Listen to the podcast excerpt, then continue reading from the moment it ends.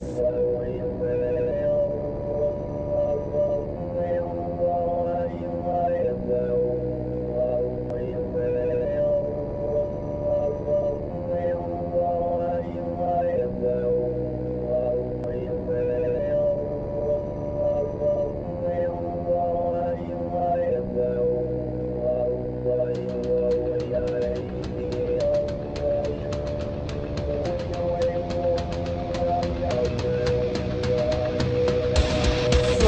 PolitiK Podcast, the show for normal Americans. From this undisclosed bunker, here's your host, Tony Reed.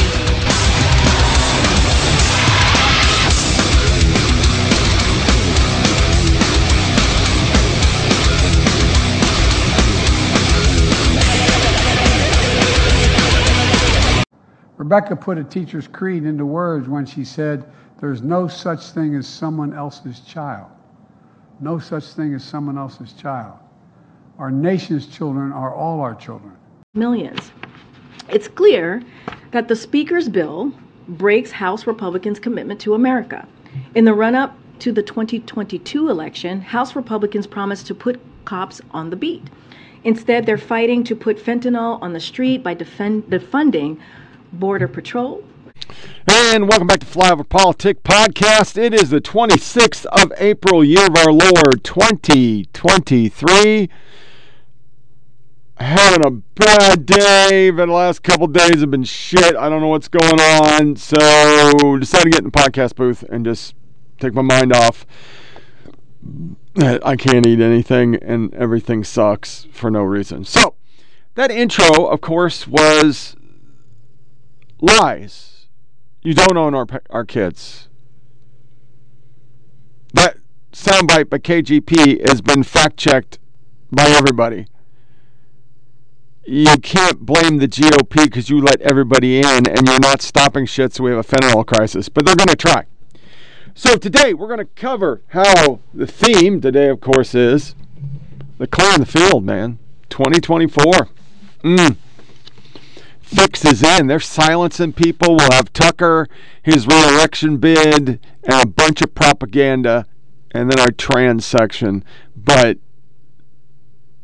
I literally was surprised because this is what you saw all weekend on the media.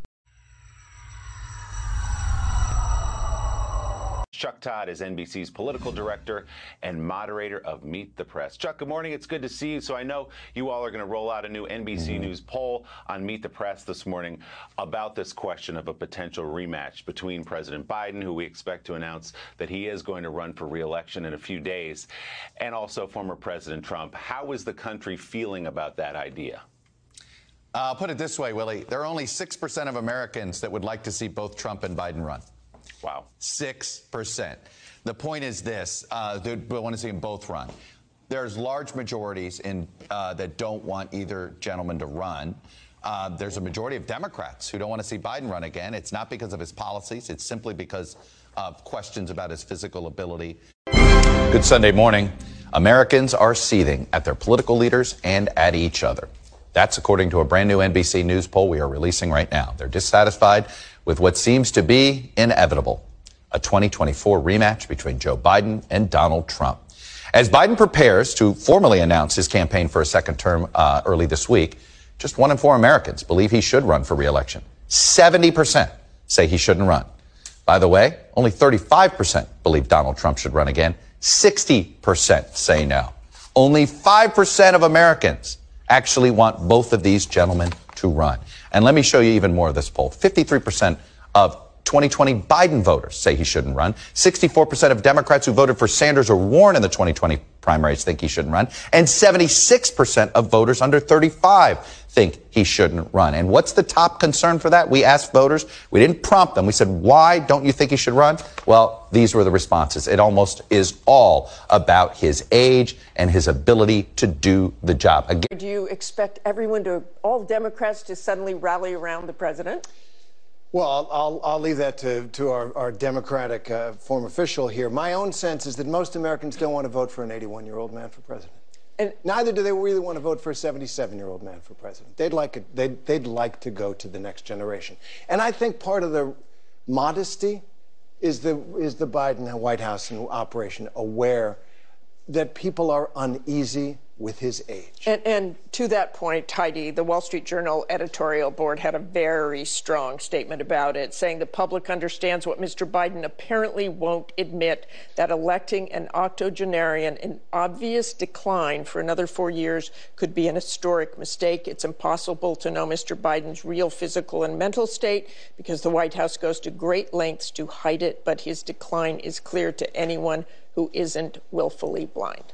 Absolutely. And, and the, the, the, the, real issue here is when you don't compare Biden to, you know, kind of uh, the perfect candidate. You pair, compare him to who the likely nominee is. And I think that there's a comfort level as we move into this that uh, Donald Trump probably will be the nominee. This will re- be a repeat of 2020.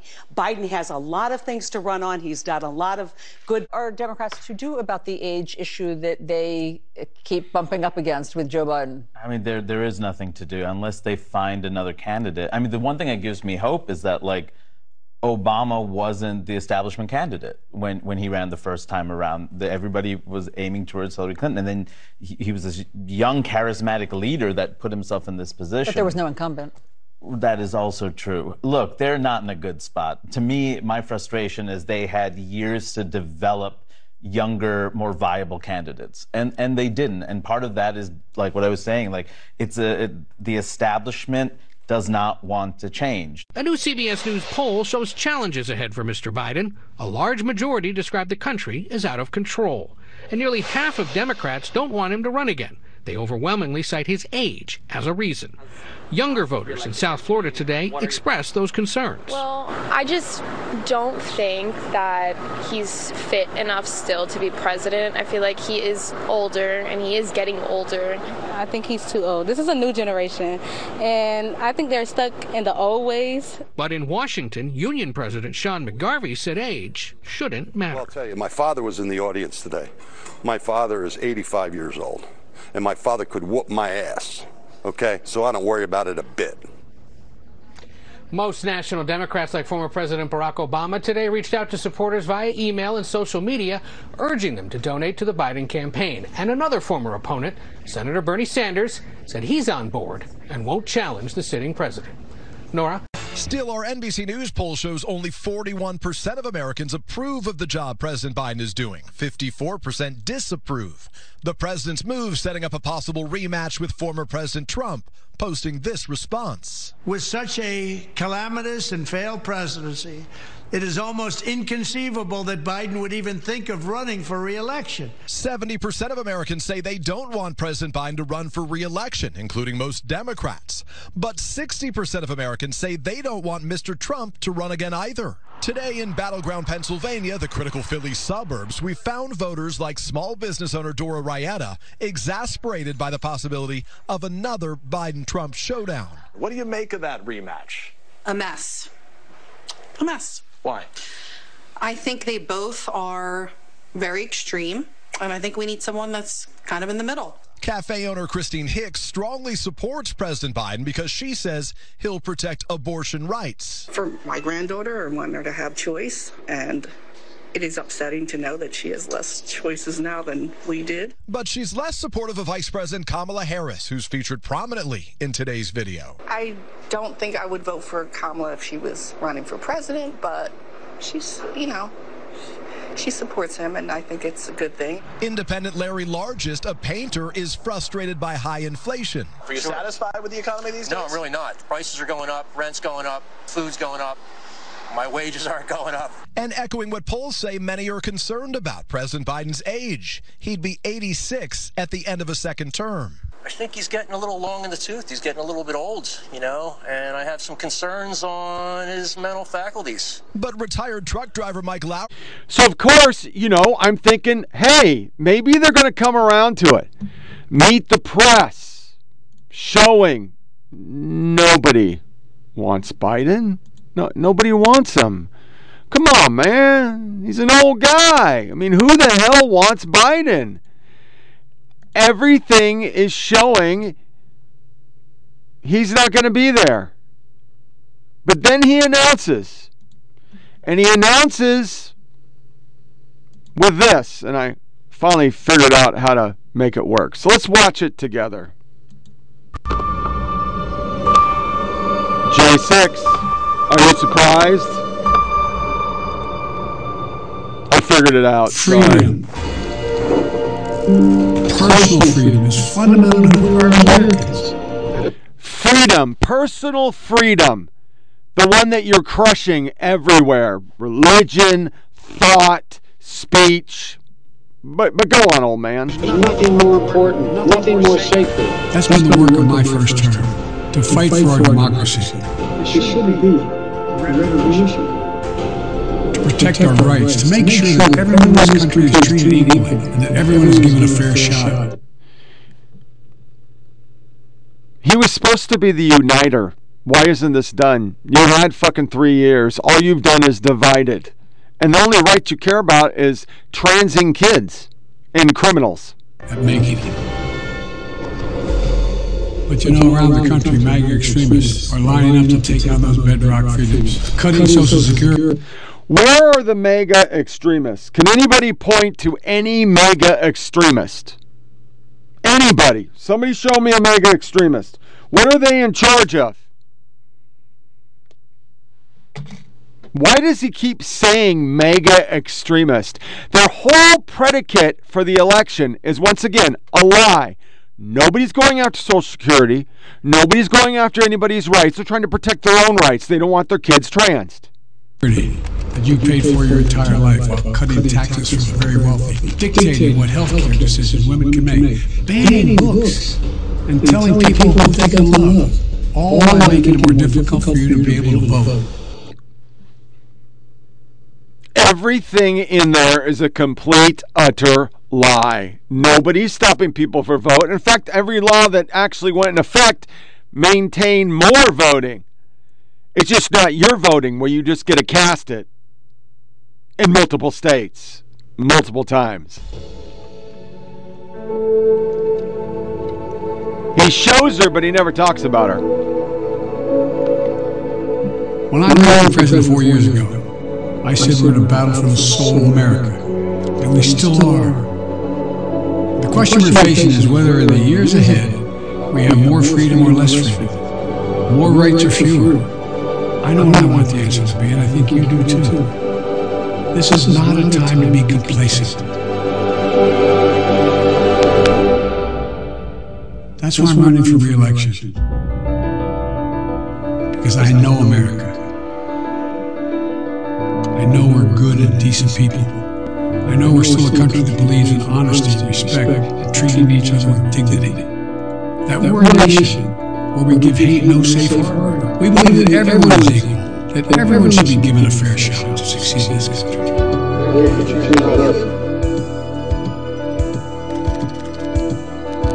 Every generation of Americans have faced a moment when they have to defend democracy. Stand up for our personal freedom. Stand up for the right to vote and our civil rights.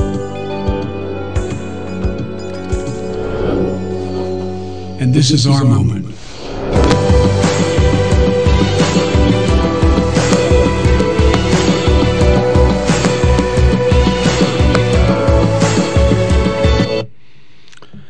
Okay, yeah, that's that's enough of that.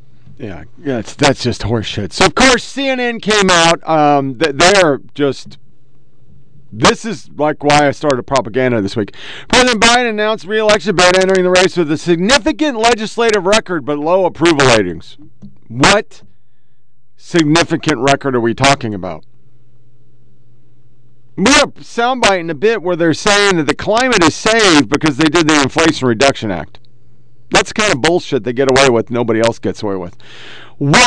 WAPO! Democrats are lukewarm about picking Biden as their nominee, but many believe he may be the best hope of preventing a second Trump term and fighting extremism. New York Times. If President Biden is reelected in 2024, he'll be 82 when he takes office and 86 when his term ends. Here's a snapshot of the body and mind of an octog- octogenarian and the potential problems doctor look out for. A tweeter, Luther Broadsword. Biden has long wanted this title, and the career bureaucrats have long wanted autonomy from executive oversight. It's a match made in heaven for China. It's time to stop pretending this country is functional and get serious about taking ourselves and our future seriously again. The reason is he's so old and able to do the job is because he doesn't do his job. The, the thing that's so funny is I've had so many arguments with people on both sides of the spectrum. MAGA and Biden people are identical. They're just so brainwashed they can't see that Biden's too old. It doesn't matter if you put that picture up. Dark Brandon, that's their icon for 2024, I guess. It doesn't matter if you put that up. He's not doing the job other people are. And with Trump, Trump can't win. It's just cut and dry. He cannot win because he can't win the middle. He's too hyperbolic. So you need somebody that can beat Biden, and they're thinking, well, Biden can beat Trump. Well, Biden can't beat DeSantis, but Trump or Biden can't beat DeSantis, and DeSantis can't beat beat Trump, which makes no fucking sense. If the GOP would once think about winning the election, doing what the Democrats do, rigging the shit, DeSantis would beat Biden by like six points. But you can't get through to these people. Th- this is what the RNC returned. in, we can now call the 2024 presidential race for Joe Biden. My fellow Americans. This morning, an emboldened China invades Taiwan. Financial markets are in free fall as 500 regional banks have shuttered their doors. Border agents were overrun by a surge of 80,000 illegals yesterday evening. Officials closed the city of San Francisco this morning, citing the escalating crime and fentanyl crisis. Who's in charge here? It feels you can say beat Biden, but you won't with Trump. One of the articles I got, uh, he's running again 24, so here's a little reminder of how much he really hates us. Here are some of the highlights, or maybe you should call lowlights. Note, Biden tried to pretend he was just talking about those super evil Republicans who support Trump. He went so far as to author, otherize them with the whole mega thing, but ultimately meant all Republicans. Heck, he meant anyone who disagrees with him. That's true. Donald Trump and the MAGA Republicans represent an extremism that threatens the very foundation of our republic. Now, I want to be very clear, very clear up front. Not every Republican, not even the majority of Republicans, are MAGA Republicans. Not every Republican embraces their extreme ideology. But there's no question that the Republican Party today is dominated, driven, and intimidated by Donald Trump and MAGA Republicans. So you just basically said yes. And here, in my view, is what is true. MAGA Republicans do not respect the Constitution. They do not believe in the rule of law, and they do not recognize the will of the people. That he can say that statement after 2016 shows how broken we are as a media. Why it's so bad that Tucker Carlson, a guy I don't watch all the time because his show's really depressing. Because if you research what he's bringing up, it's actually true. These things are going through, but we just don't know it because nobody's reporting on it. He had incredible producers who I guess sexually harass people part of the problem. Folks, these motherfuckers don't respect the rule of law. They go around, they just do everything they want to do. They just regulate and put in shit that, I mean, all you have to do is say Inflation Reduction Act. It had nothing to do with inflation, and it was a green bill that has ruined us and our energy policy. Now, if you accept the results of a free election, 2016 calling you. Mega forces are determined to take this country backward, backward to America where there's no right to choose, no right to privacy, no right to contraception, no right to marry who you love. It's all made up, it's all wrong. Democrats, independents, mainstream Republicans, we must be stronger, more determined, and more committed to saving American democracy than mega Republicans are to destroying mega democracy. These motherfuckers are so fucking petty and scared of monks, they're going to ground the Starship program. And here is Mika Brzezinski. They were happy the spacecraft, the most powerful spacecraft ever designed, and was going to blow up. That was part of the fucking thing because it's too big, and they have to figure out how to harness it, gloating about it. Well, it's Friday. Yes, and Thursday was a very rough day for Elon Musk. First, his don't know about three billion dollar rocket exploded. I, I'm going to question that framing. They get a lot of great data out of that. it exploded. About I, if you, but it This is- was a planned explosion. It was No. they they got what they wanted. They got a massive data. It was a step forward. It was an unscheduled disassembly, as they call it. well, I have had many of or those. it exploded. I've had many of those. Then It's um, it's pretty bad. It's just really bad because Obama destroyed NASA. Now Biden's going to destroy SpaceX, and these are the same people that are saying the planet's going to explode. and We're all going to have no place to live. But they're also destroying the space program to get us to Mars. So I mean, it, pick one. Either we're ending as a planet and we need to find another place to live by colonizing Mars or the moon or something. Uh, You guys are so full of fucking shit, is what I'm trying to say. So then we get into the Tucker. Here, um, the first soundbite is the View saying, "Thank you, God, that Tucker got fired," and AOC calling for Tucker to be fired.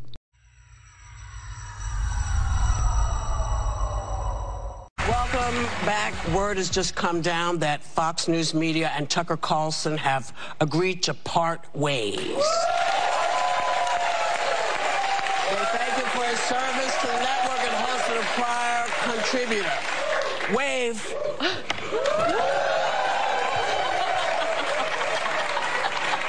You we'll talk more about it tomorrow because, but we wanted to make sure that we let you know what was going on. Well, can I can I ask the audience if they'll help me do something? Come on, folks. Na na na na na na na na.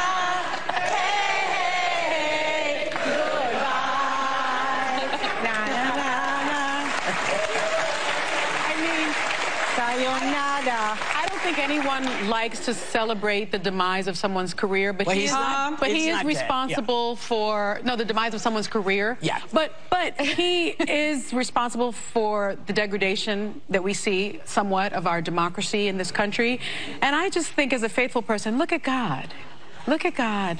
Well, and You know? Russian propaganda hardest what I hit. I, mean, he's been the biggest purveyor of pro-Russian talking Yeah. points. Um, so it's a good day for the Ukrainians. Karma, karma doesn't Tomorrow- lose yeah. anyone's address. No. So Well, it it may misplace the address. And do you think media organizations or social media platforms should be accountable for the role for, for being platforms for incitement? I believe that when it comes to broadcast television, like Fox News, these are subject to to federal law, federal regulation in terms of what's allowed on air and what isn't. And when you look at what Tucker Carlson and some of these other folks on Fox do, it is very, very clearly incitement of violence. Very clearly incitement of violence. And that is the line that I think we have to uh, be willing to contend with. Jim. That a sitting congressperson can do that shows that we're really broken. And here she is gloating post. We'll watch it together. Tucker Carlson is out at Fox News. Couldn't have happened to a better guy. Um, what I will say though is, while I'm very glad that the person who's arguably responsible for the some of the largest, driving some of the most um, amounts of death threats and violent threats, not just to my office, but to plenty of people across the country. Um, I also kind of feel like I'm like waiting for the cutscene at the end of a Marvel movie after all the credits have rolled, and then you see like the villain's like hand reemerge out to grip, grip over like the end of the building or something. But deplatforming works, and it is important. And um, there you go. Deplatforming works. a sitting congressperson once again pushing for silencing of opposition. That's that's that's where we're at. Um, that's where we're at as a country.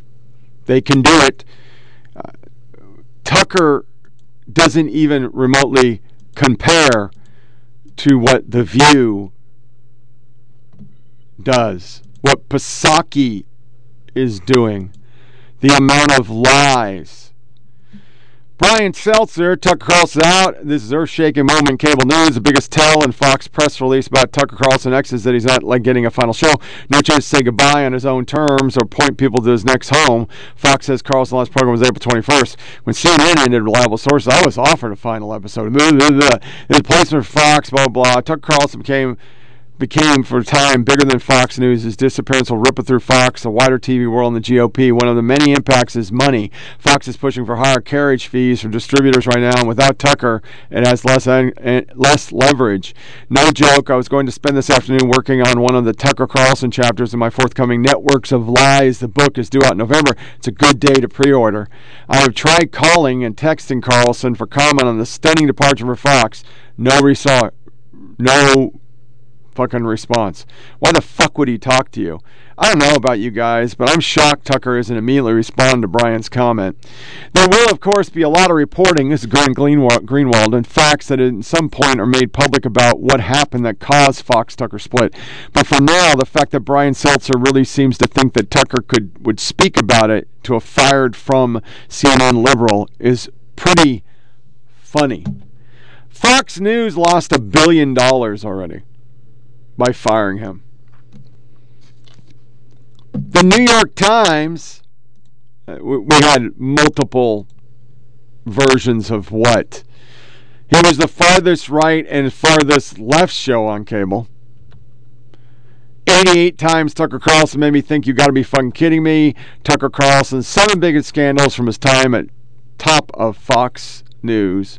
J.D. Vance, hits one of the salient points that I was kind of shocked with, and that there were quotes from the Department of Defense. They were happy he got fired. Now, granted, I understand he disparaged the military, but why um, anyone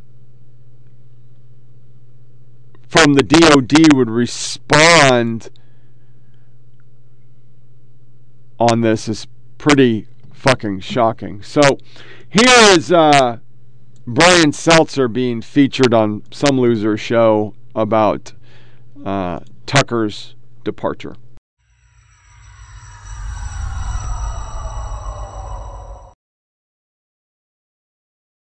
Hi, everybody. I'm Brittany Lewis, a breaking news reporter here at Forbes. Joining me now is former CNN host and author of Hoax, Brian Stelter.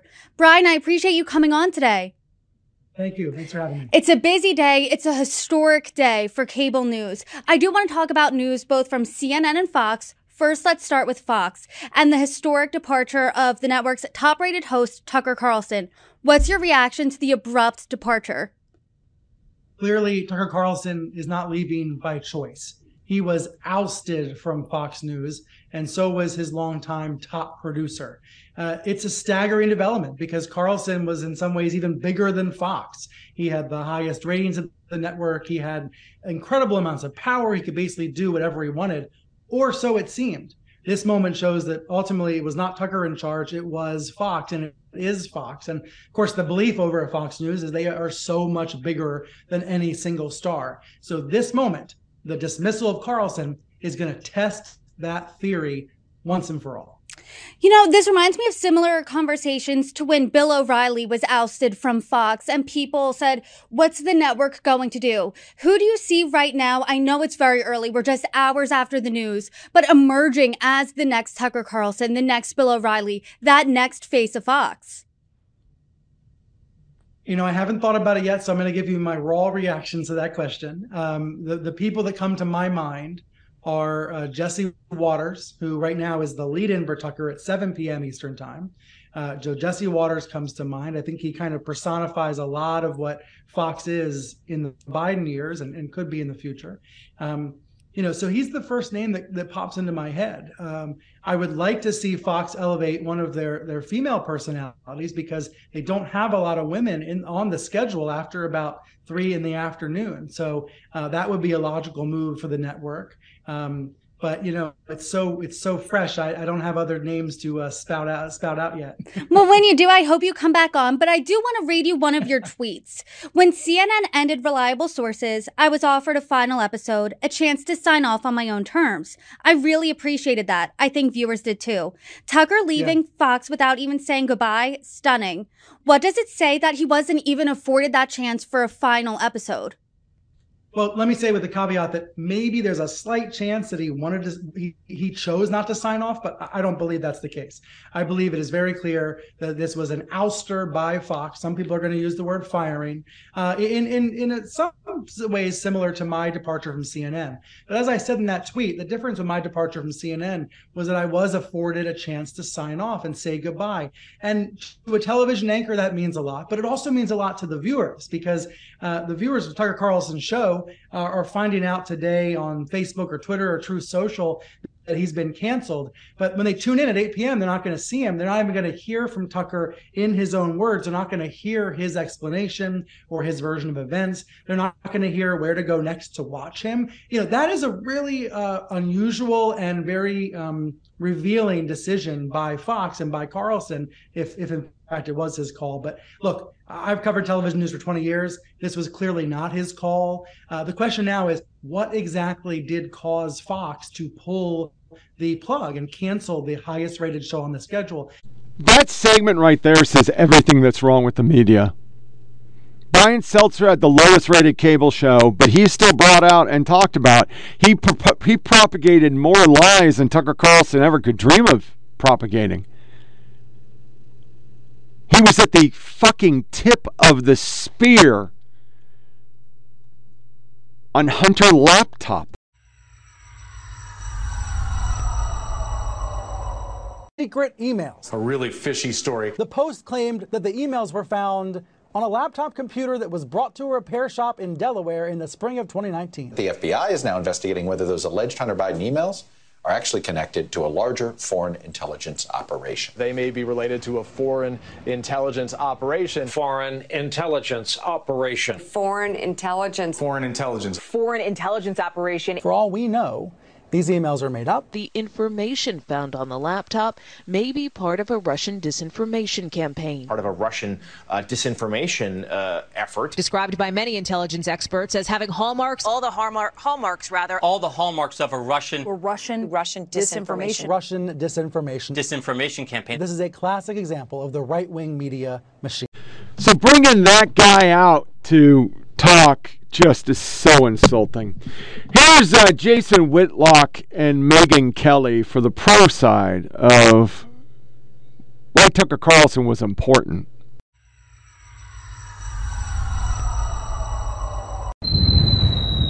I sit and look at Tucker Carlson, and I've been coming on his show, it seems like for eight, nine years.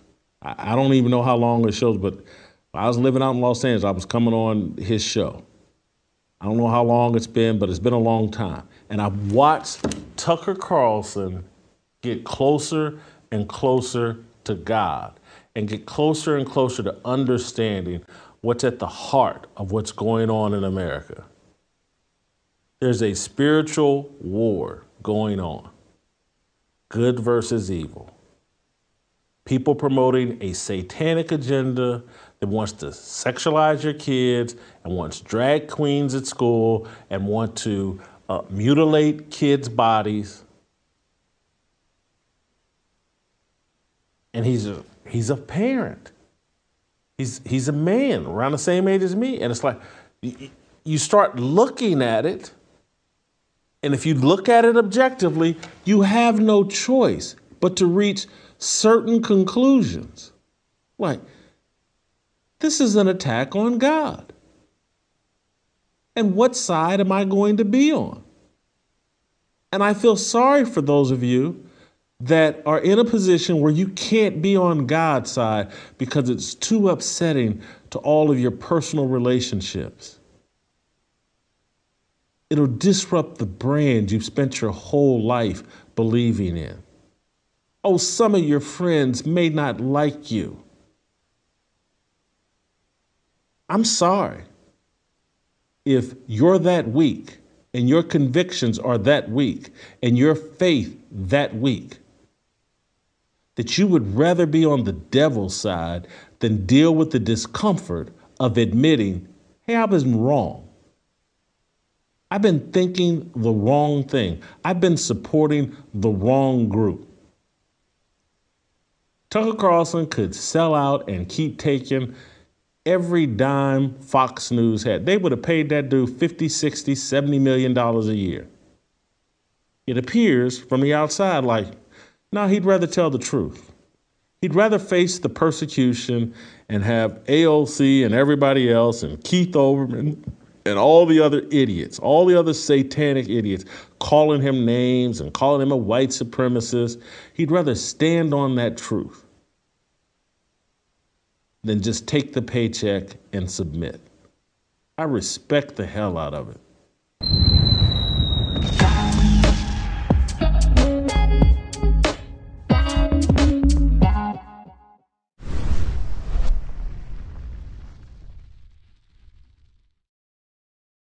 Um, this is a terrible move by Fox, and it's a great thing for Tucker Carlson. Um, I don't know what drove Fox News to make this decision, and it was clearly Fox News' decision because they're not letting him say goodbye. That's my supposition. That's not inside knowledge. Uh, but this, the, the irony here is that how did they get in trouble with Dominion? They called Arizona too soon, felt their critics, and ultimately that proved to be the case. They were under pressure by their audience to reverse the call. The audience started to leave them in droves because they felt betrayed, like they didn't understand the mission of Fox News, which is to be fair to especially the Republicans who don't get a fair shake on other channels.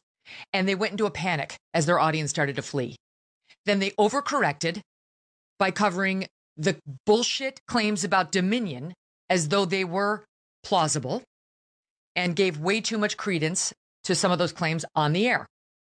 Then they got sued, and last week they settled that case for about $800 million. Tucker Carlson had very little to do with that case. Tucker Carlson was one of the few who went on the air and said Sidney Powell is a liar.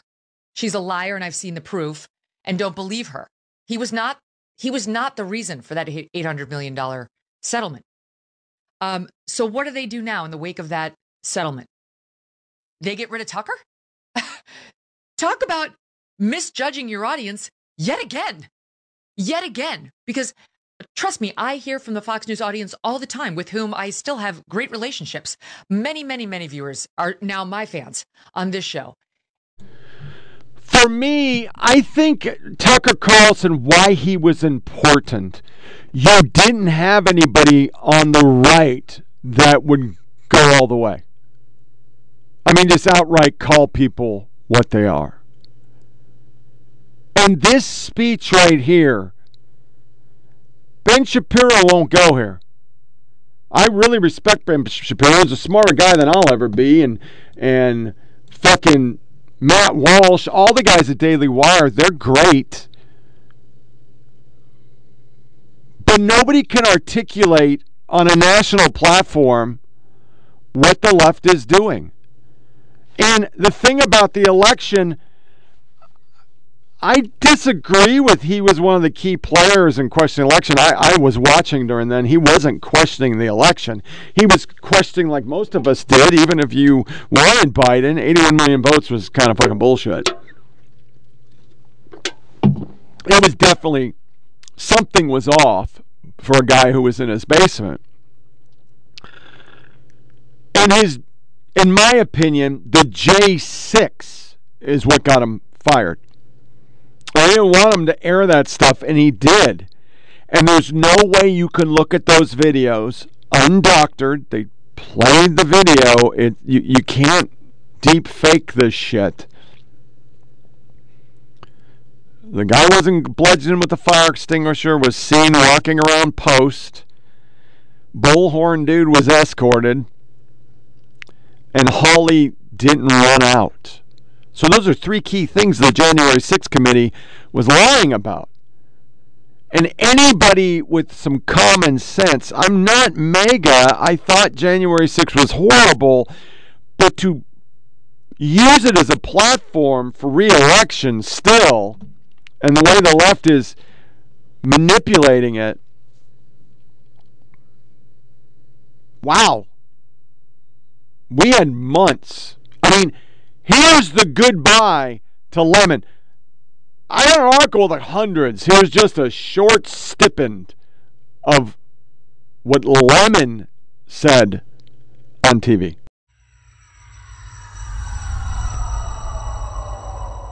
What do they, what do we have to lose? What do African Americans have to lose? The president proposed budget slashes funding.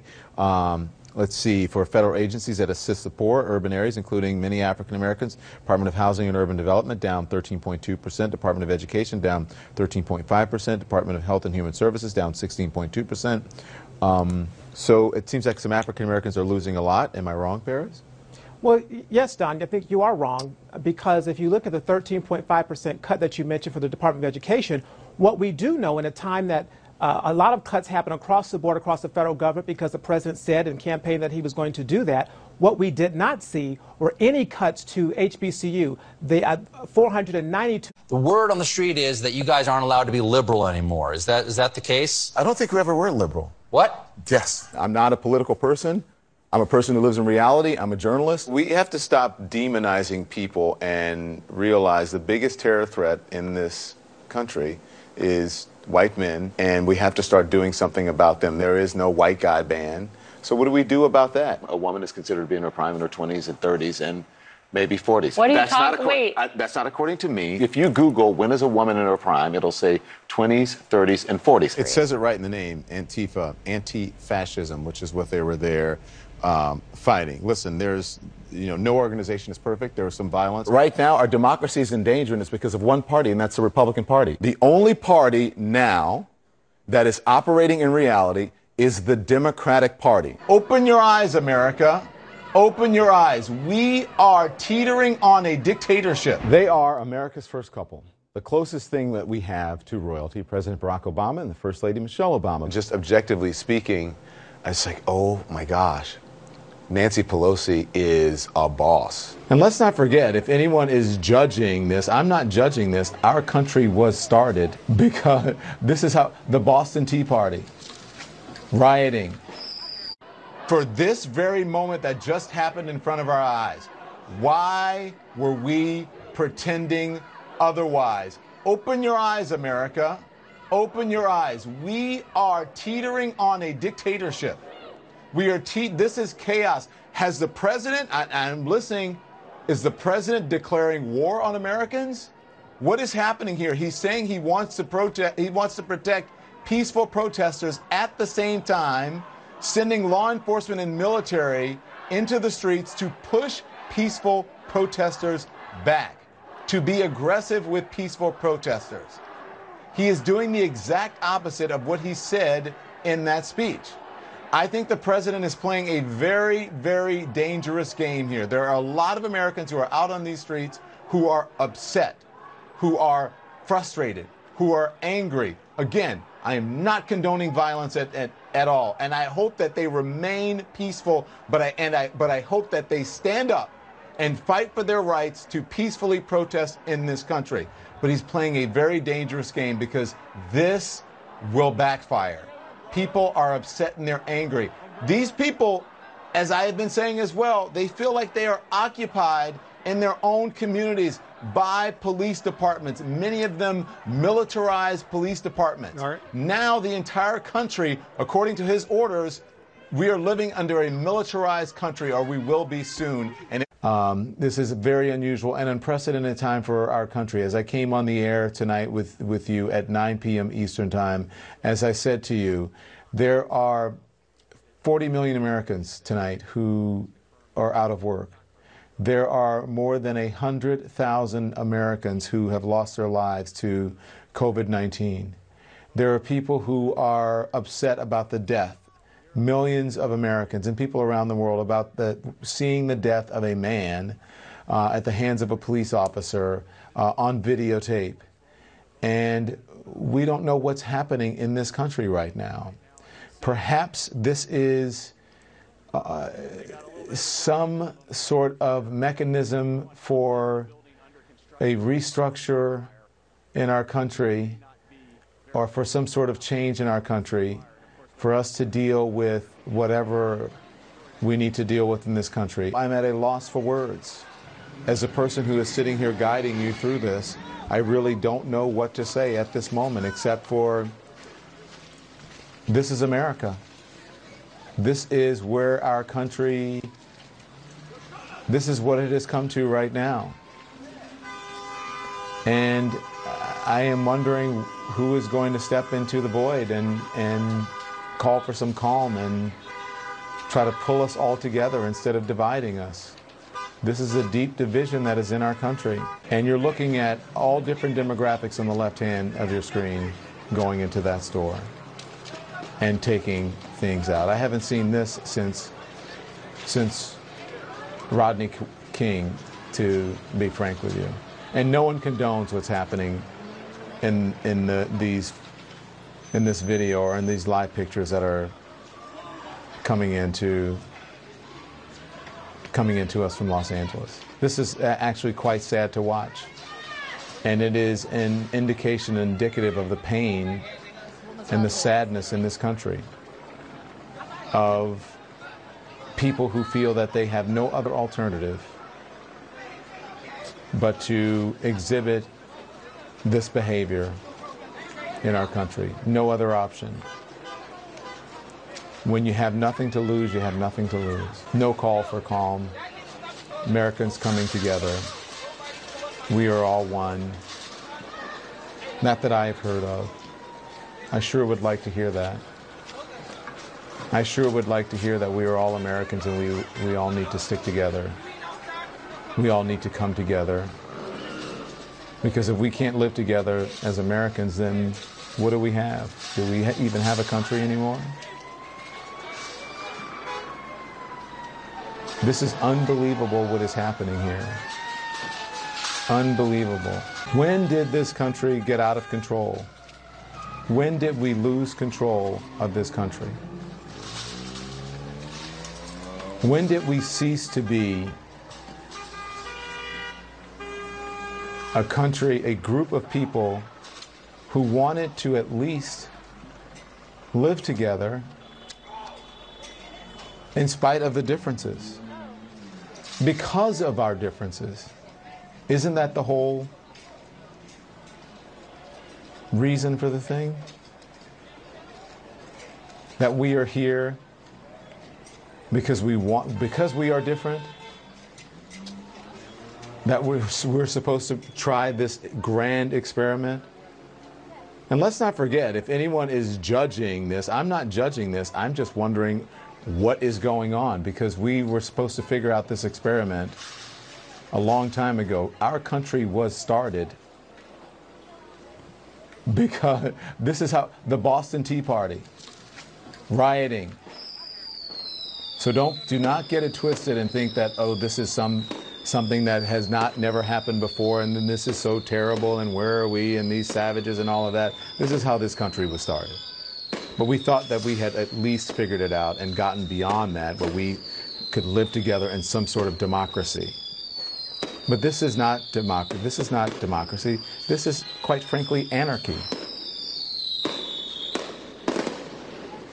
And so far, silence. I would love to hear from some Republican leaders. Call, please call in and talk to me. I want, I want to hear what you have to say about this. I really do. And I want to hear a message of hope. What do we do? I am a cable news anchor and I am trying to figure out what we do. I can't not be the only person, the only voice who are calling for people to come together and who are call, who's calling for peace. Look at this. Are you watching, America? Are you watching? Do you see this? Can you please help me? Can you? The time is. His coverage during Floyd says everything about the media. That's who they are. They will justify violence towards you and I because we're garbage humans. We're just, we're garbage.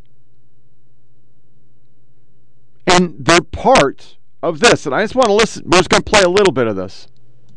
But this this is why Tucker Carlson was important in the media landscape for things like this.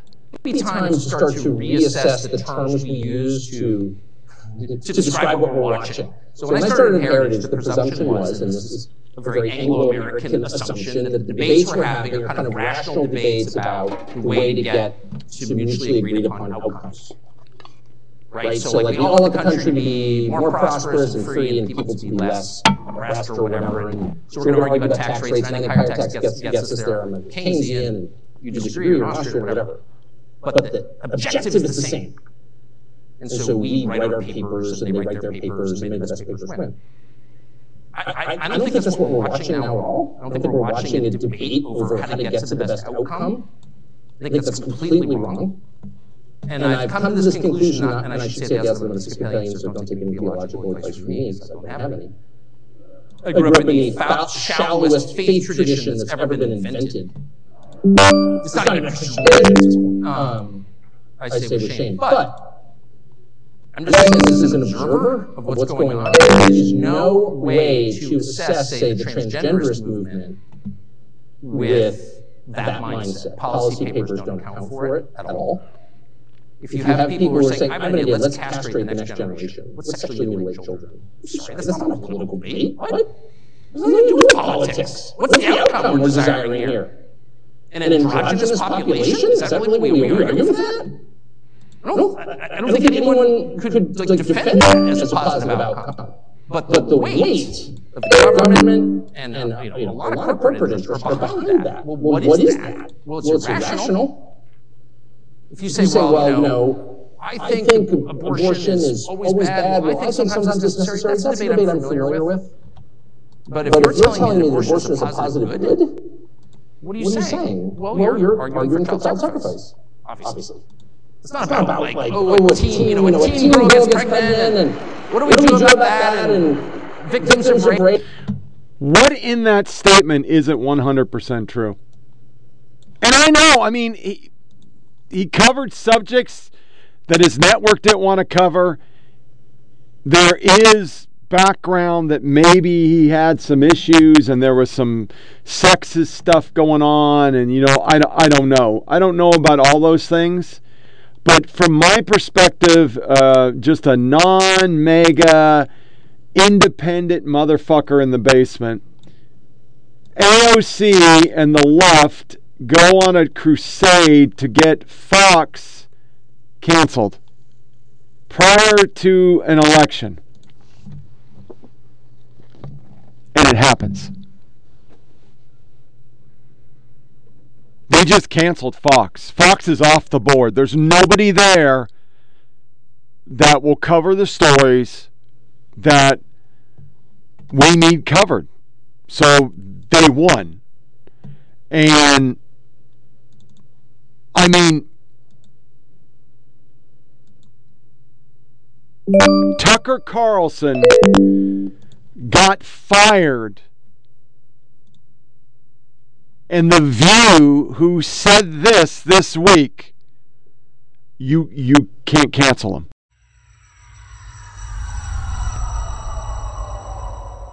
I honestly think, um, certainly, we know that America is the only country in the world that has more guns than people. And those guns are owned by about 30% of the population um, three three percent of the population, mm-hmm. and largely they're men, and they're largely white men. And I think what you are seeing um, happening is that people are being radicalized by Fox News, they're being radicalized mm-hmm. by other right wing media, and they're being taught to fear people that, that don't look like them. I am really sorry. I'm having mic problems and I don't know what the hell happened. So I went and restarted the computer. And um, think it has something to do with this interface here. It's not working, but what you said was complete garbage. You're talking out your ass. It's not white supremacy. For fuck's sake, liberals, gays, everybody armed themselves after Floyd because you started freaking revolving door equity criminology. I mean, career criminals can do whatever the fuck they want, and most of our crime is black on black killing each other. So, of course, you project. I mean, in this intro to really get into propaganda, here are all uh, PBS, long segment, another network. uh, He is so scandal free. CBS, NBC, everybody's starting to notice hey, Blinken asked for an article, it was a lie, and the laptop is real.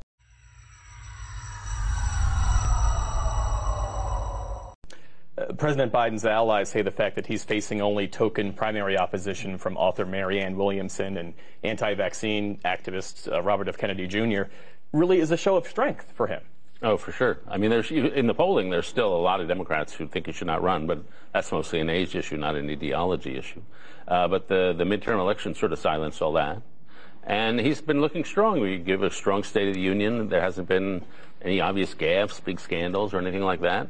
And so there's nothing, or even ideologically, I'd say over the two years so far, two and a bit, that he's pretty well massaged the center-left fights that happen in the Democratic Party by doing things that some people, the centrists like, and some things that people on the left like. And so there's no natural home for an opposition candidate, uh, and everyone's united by Donald Trump. And so, you know, I, I think what's interesting about him, he's been sounding pretty candidate-y for six months now. Like he's been talking like, I really want to go after Trump, and he's been doing it. Uh, you know, I think what has to concern the White House a little is they've had improving inflation, a lot of good domestic policy uh, uh, achievements. Uh, Republicans have staked out some pretty extreme ground on a lot of issues. And if you look at the polls, it's still reasonably close. His approvals are still in the 46s. And it could be that we're just in an extremely partisan, divided country, an extremely cynical country where, on the national level, nobody, and this is global, no national leader gets popular anymore. Hmm. No national leader gets to 55 because there's so much cynicism. In our last minute or so, Heather, Republicans, we know what they've been trying to do. They have been trying to really knock down Biden through their investigations. Um, has, has, have they landed punches yet? How do we see that going? You know, that's a good question. I think you talk to a lot of Republicans on the House side. They have launched a barrage of investigations. They've they've tweeted something this week. They sent they've sent hundreds of letters so far, just in the first you know three or four months of having the majority. But have they really landed a punch so far? I don't think so. I think part of it is they're still very early. Part of it is the administration is not really cooperating with them, and part of it is it's so disparate right now. There's not really a common narrative yet of here's corruption here or here's this, right? So as as it goes on, we could see something, but right now it's just a lot of spaghetti being thrown at the wall. CBS interviewed earlier this week uh, an attorney for an IRS agent who is seeking whistleblower status from Congress to share information he says would contradict sworn testimony to Congress by a senior political appointee regarding the investigation into Hunter Biden. Do you think it's worth looking into the possibility of undue influence here? Uh, Look, anyone who comes forward and seeks whistleblower protection status um, should be given that status. Uh, that's part of what uh, we've put in place over many years, a system that allows um, career uh, folks who work in different federal agencies the chance to uh, blow the whistle and testify if they see something wrong. Uh, I'll remind you, nothing's been presented yet. Uh, this person hasn't come forward in any detail. Uh, if and when they do, if there's any substance to it, um, I expect that the chairman of the Judiciary Committee, Dick Durbin, and the ranking member um, will ensure that they are fairly and appropriately treated. Are you confident in the conduct of Attorney General Merrick Garland when it comes to this case? I am. Um, look, President Biden, from um, the days he was campaigning to his first days as president, made it clear uh, that he thought restoring the independence of the Department of Justice. Okay, looks like we got that fixed for now. Very odd, man. I I've uh hmm. I haven't checked the mic in a while. I've been checking the podcast. It hasn't been going crazy. That's just fucking weird. I apologize, but um this this is the this is the landscape with Hillary they covered Obama they covered they even ended up rewriting history that he had no scandals whatsoever it's just what they do and in you know we're we're heading in to an election season. So I have my god I I could do whole shows on just propaganda. Um Brian Stelter, once again, a fired, discredited, lying piece of fucking shit who had such low viewership. He was shit canned right off the bat when CNN tried to rehabilitate themselves, which, you know, this next couple days, I guess they'll get good viewership because people will all be going, hey, you know, Tucker Carlson, I want to see them dog Tucker Carlson. But he's doing these uh, declining trust in media journalism safety issues. And here is just a taste of the things he's talking about and tell me this doesn't sound like fascism. The cratering of trust in the media is related to the fact that we are all members of the media now, says Brian Stelter. We need to pre bunk. We need to anticipate what misinformation and lies are going to be coming our way. We need to publicize the harassment we receive, pre bunk misinformation, and prosecute the people who harass us. Let's make sure our voices are louder than the misinformers and harassers. It's important to draw a difference between criticism and media dehumanization. We need to help folks know the difference between reporters and repeaters. Siri Hirjam. The people who cry the most about protecting the First Amendment for journalists are squints crying about the First Amendment protection for us. Prosecute the people who harass us. It it's what Twitter was. They run so much misinformation themselves that there's this whole thing about San Francisco and how it's not really bad. But here's our speak and say, and hopefully it's going to work. Three articles this week about San Francisco's great. Three articles. Everything's fantastic. Bring in Katie Pavlich, editor of townhall.com and a Fox News contributor. Take a look at those pictures, yeah. aisle after aisle, in a Target store, the cosmetics section of the, of the store, behind lock and key. Yeah. There's something very dystopian about all of this. This this is not the America that we all know and love. It's, it's no way to live, and it's important to take a look at how San Francisco got to this state. I mean, three years ago, the mayor, Mayor London Breed, was calling to defund the police. They then did that. They started sending social workers to a number of what they would call non non-violent calls, which includes sh- uh, shoplifting. And this is the result. Now, fast forward, uh, a month ago, London Breed, the mayor, wrote a letter to the U.S. attorney, desperate, saying that there are a number of open air drug markets, crime is completely out of control. We need help, and now they have what the, one of the San Francisco uh, supervisors calling potentially catastrophic shortage of police. Well, this is the consequence of the actions that they took. So you see there, they're literally putting everything under lock and key but it's misinformation to say, hey, you know, this is all wrong. This is just so wrong. You you can't say these things. Then then you get into the big issues. Here are four sound bites on abortion saying that it's safer than pregnancy. Pregnancy kills more people. Just outright lies. It underscored that this isn't just a fundamental freedoms question, but it is a authority of the FDA and how that could dysregulate business in front of the FDA question. I think that was helpful. But more importantly, you know, this court is going through a significant legitimacy crisis. You know, the approvals for this court are the lowest they've ever been. This is coming, this decision in the wake of multiple ethics challenges and scandals involving Clarence Thomas, uh, a Senate judiciary hearing announced where they've asked Chief Justice John Roberts to show up in the Senate. So I don't know, Joyce is the expert, but I don't know that you can decouple the politics from this extremist court. And it's so important that so many of our organizations organizations are now mobilizing around court reform. Um, you've seen some announcements in the last few weeks of our organizations coming together to take this campaign to the American voters and get ready for 2024, where the court is definitely on the ballot and how Congress treats the court and regulates the court is definitely a top priority for American voters.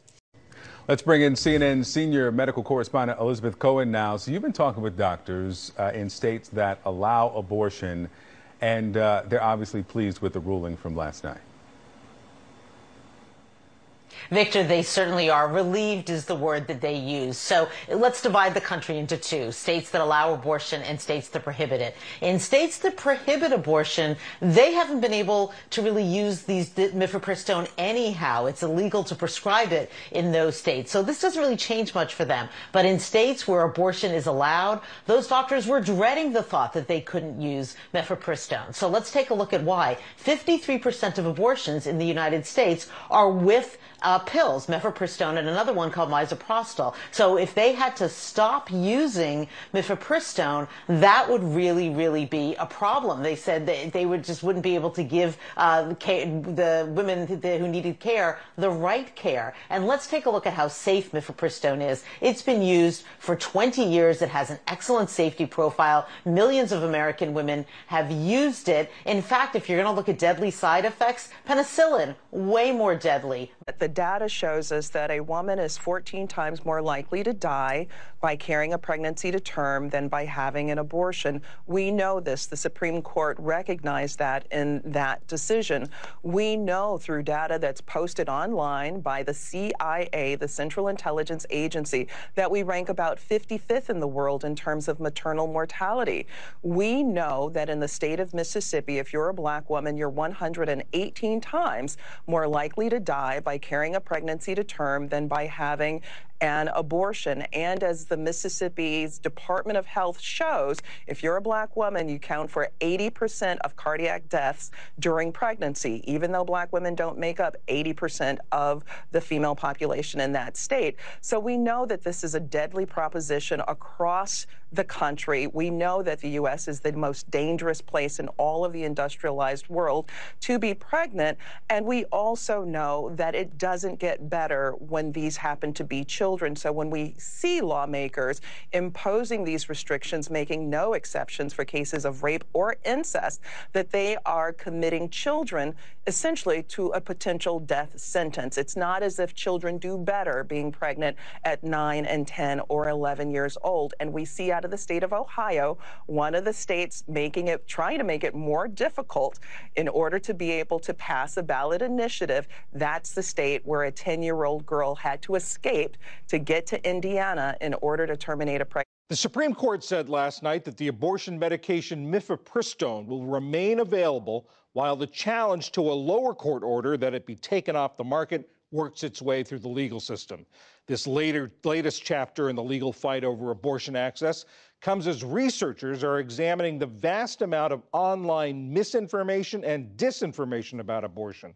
Jenna Sherman is with Meedan Digital Health Lab, a technology nonprofit that works to strengthen journalism and digital literacy. She's also a researcher at Harvard's T.H. Chan School of Public Health. Jenna, I know that at Meedan you recently looked at what happened with online misinformation and disinformation around last year's leak of bo- uh, both the leak of the draft Supreme Court opinion and then when the actual opinion came out overturning Roe. What, what did you find? Yes, thanks so much, John. Yeah, so we wanted to understand how actual volume of mis and disinformation changed about abortion online. So we went through hundreds of tweets from before the leak and the decision and then after the leak and decision. And what we found is that the percentage of tweets containing misinformation stayed the same. And you might be thinking, well, if it stayed the same, that's not very significant. But what's important to keep in mind here is that the noise around abortion online was extraordinarily high. So the percentage staying the same actually indicated that the volume of misinformation skyrocketed following both the leak and the decision, and then quickly fell within a few days, already making an impact and already causing harm, most likely.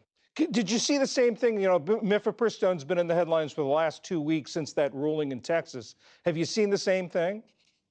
Absolutely, John. We have been seeing the same thing. We predicted that mis and disinformation around medication abortion would increase after originally the leak and then the decision because it really has become the new battlefront for anti abortion activists in their fight against abortion to end all forms of abortion.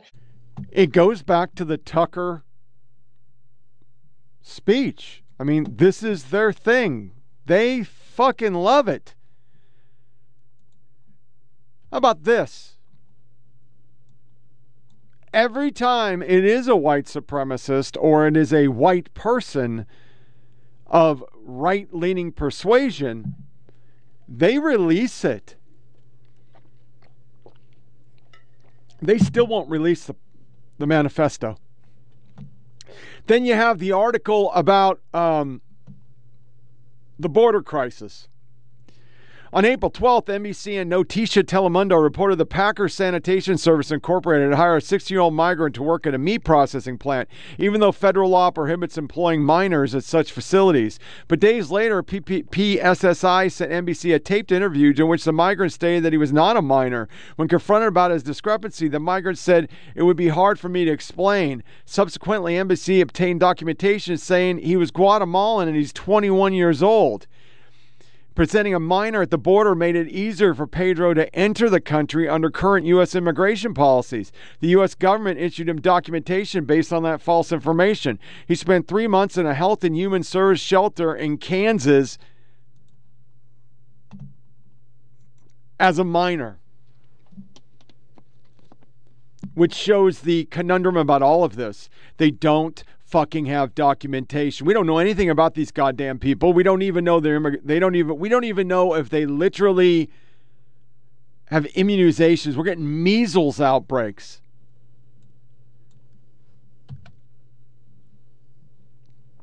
Another article, which I guess I didn't get the slide 10 myths told by COVID experts. All that was a lie.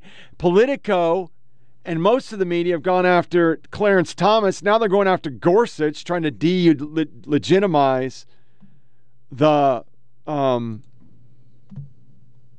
freaking court. You have this bullshit from the New York Times. Gun idolatry is destroying the case for guns. We lose another embassy and they run articles. Well, what really happens to people when the fucking embassy has to be taken out. Would that be the way you'd cover it if it was Trump? I mean, seriously.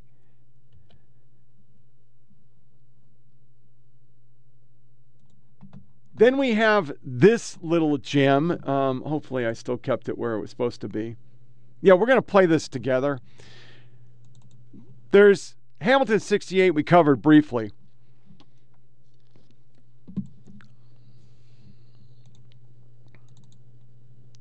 This video is of MSNBC over 200 times Russia using Russia, and it was disinformation. publicly charges that the United States is invested with foreign forces at work in our politics. And He says that he has a list of 600 Twitter accounts that appear to be linked to the Russian government. That's a lie. These Kremlin linked accounts, these Kremlin linked accounts, these Kremlin linked accounts, Russian linked accounts, Kremlin linked accounts, a foreign influence, Kremlin oriented Twitter accounts, Kremlin linked Twitter accounts, Russian linked Twitter accounts impersonating Americans. They are every day playing on social media. There's a website called Hamilton 68 that measures this Russian influence army pound. Russian bots and trolls I'm going to run it forward. Just watch this.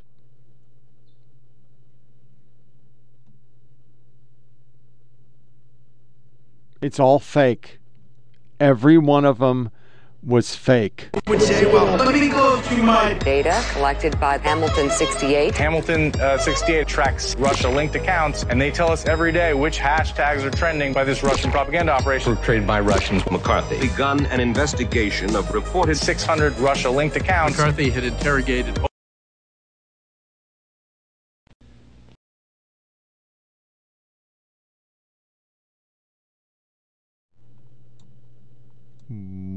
What the fuck? Everything is propaganda. Everything is propaganda. This is the soundbite I was talking about. And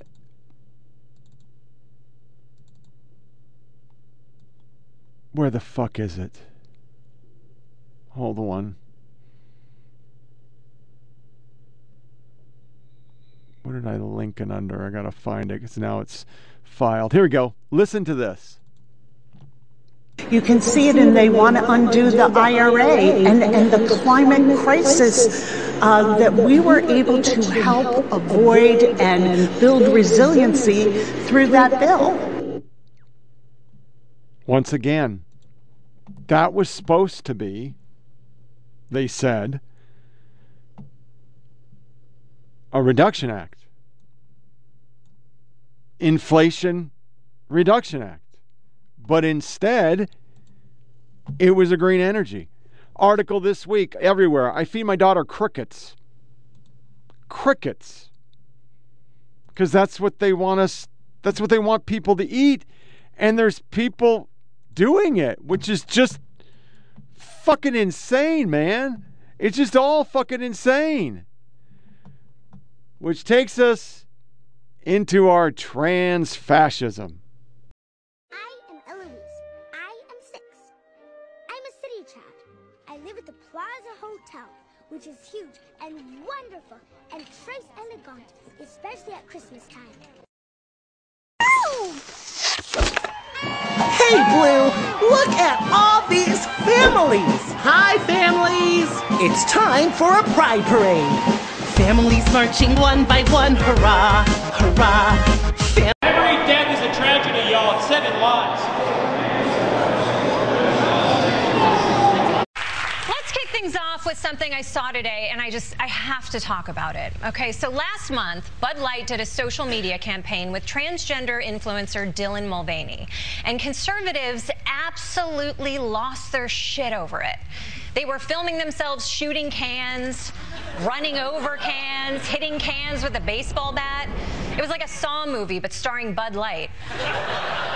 But now their meltdown has even its own merch. America presents Real Women of Politics. Real women of politics. Real women don't have to fake it. Real women doing real things. What lawmakers are actually doing in other states. These folks are concerned about the rise in bills targeting transgender people, limiting their rights, their access to health care. Organizers of this rally say they feel that Colorado is a refuge for trans people, but they're also worried about what's happening across state lines. So this is to stand in solidarity with the rest of the country. You know, we see, we feel safe here, but we have to stay in solidarity with the trans community everywhere. The ACLU is tracking more than 450 anti LGBTQ bills in state legislatures across the country. The ACLU only counts one such bill in Colorado, a bill that would limit the sports that trans athletes can participate in. Imagine being trans and trying to go get your medication. I literally walk up there, the, la- the lady on the phone is like, Oh, can I have your last name? And so I give it to her. She's like, Oh, okay, I'll meet you out there and I'll give you your prescription, right? So I'm waiting and she comes out and then she says, Oh, is this for? And then she says my dead name. And I'm like, My name is Rylan. And she just looks at me. And then she puts the medication on the table and shuts the door and locks it behind her.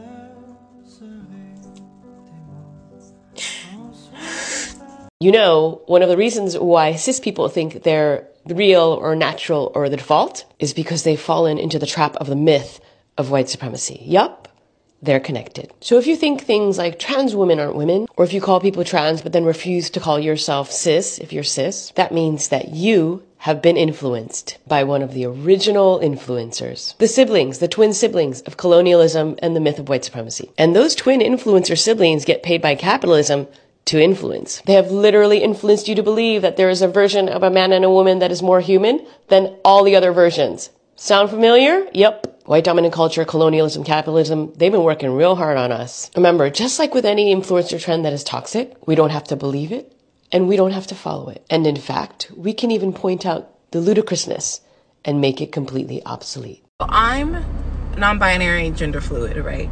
And within that, technically, by the definition standards, I am trans, right? However, I'm not always like trans, you know, like I'm not always like I am trans, but sometimes I am like I am trans. And you know what I realize it is this, you know what I realize it, it is? Literally, it's that. Like, lit- literally, by being, oh, cool. That trunk opens like a door. Okay, so here we are with the usual cast of characters, some media making fun of it. uh, all these protests for a couple dozen people, but it gets aired. But you know, pro-gun, anti-border. You know, no local channels doing that. They're just not doing it. And reports of this number one affirming students' gender identity without telling the parents that shit's happening again and a lot of Moms for Liberty attacks. CBS, activists in 37 states have challenged school districts for offering nonfiction fiction books that discuss race and racism, slavery, sex, and gender identity. Martha T-shirt talks with Tiffany Justice and Tina Descovich, founders of Moms for Liberty. How dare these parents try to stop pornography? Because I want to make sure we understand this is the book ban. This is what we're book banning. That's it. That's a book ban. But here are two sound bites I found in the media this week. They're going to ruin these women. The book Genderqueer was in our school libraries. Had Moms for Liberty not brought that book to your attention, it might still be there. Launched in 2021, the group now claims 275 chapters in 45 states, with 115,000 members and counting. Never bet against a mom. I mean, nobody's going to defend anything like a mom is going to defend their child. Tiffany Justice and Tina Descovich, both former Florida School Board members, founded Moms for Liberty. We're joyful warriors. Joyful warriors. Their aim to play hardball with a smile. We are organized, we are angry, and we know our rights. Enjoy the time we have left. We want people who are serving an elected office that respect the role of the parent in a child's life. So in 2022, our chapters endorsed in over 500 school board races across the country, and they won 275 seats. What kinds of books do you want in schools, in libraries? Books that educate children. That's a generalization that, that Books that don't have pornography in them. Let's start there. Let's just put the bar really, really low. Books that don't have incest, pedophilia, rape. Stop it!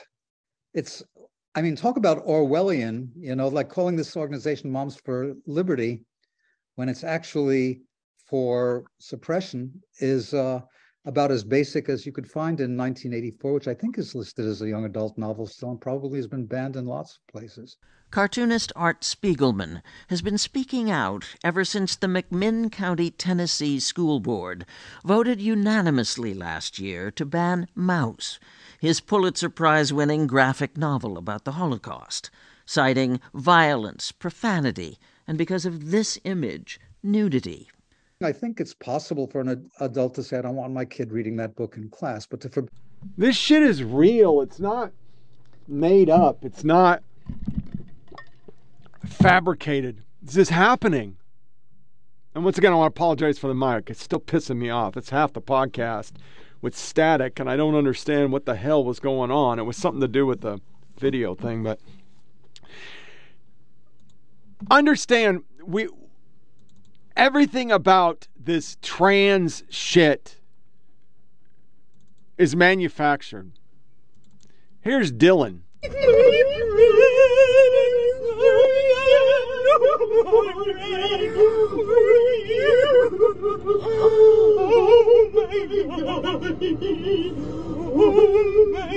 That's that's Dylan again.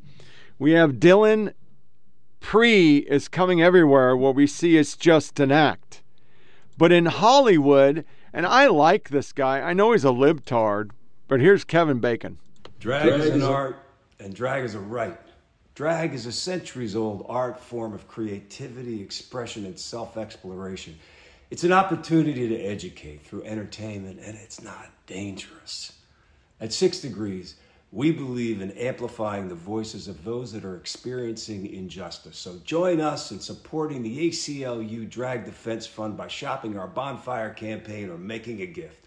Designed by the amazing Mason K.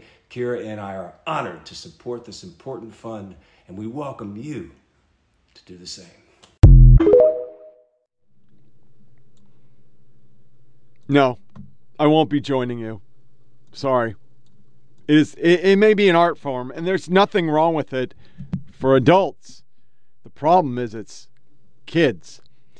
We have the Diva Power List coming out and uh as you can guess, dudes.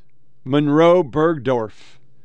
This whole list has more dudes than they have women because that's where we are in this world. The post millennial reports Matt Walsh as top enemy equates bans on child sex changes to racism. W. Path. The president of the World Professional Association for Transgender Health has penned a letter in which the celebrity gender surgeon compares bans on experimental child sex changes to racial discrimination and claims that nature lacks a definitive answer to the question of what a woman is. But wait, there's more. To conclude the message, Bowers takes aim at Matt Walsh 2022 documentary What is a Woman, calling the film the trite and condescending Bowers and trans identified male criticized Walsh for leaving out the answer to the question as though the answer was obvious. What was cut from the piece was reality, says Bowers, seemingly without a hint of irony, before going on to claim that nature lacks a definitive answer for the question, which is bullshit. You have articles like this everywhere now. My husband transitioned. What should I do? Well, you unless you're a lesbian, get rid of them. And then you literally get into the beans and bullets of everything that's happening on this crazy fad here is American Psychological Association as transgender mental disorder. A psychological state is considered a mental disorder only if it causes significant distress or disability. Many transgender, transgender people do not experience their gender as distressing or disabling, which implies that identity in transgender does not constitute a mental disorder. For those individuals, a significant problem is finding affordable resources such as counseling and medical procedures. There are groups making lists of transphobes. I checked. I didn't make it. I've been banned twice for answering the question, but I didn't make it.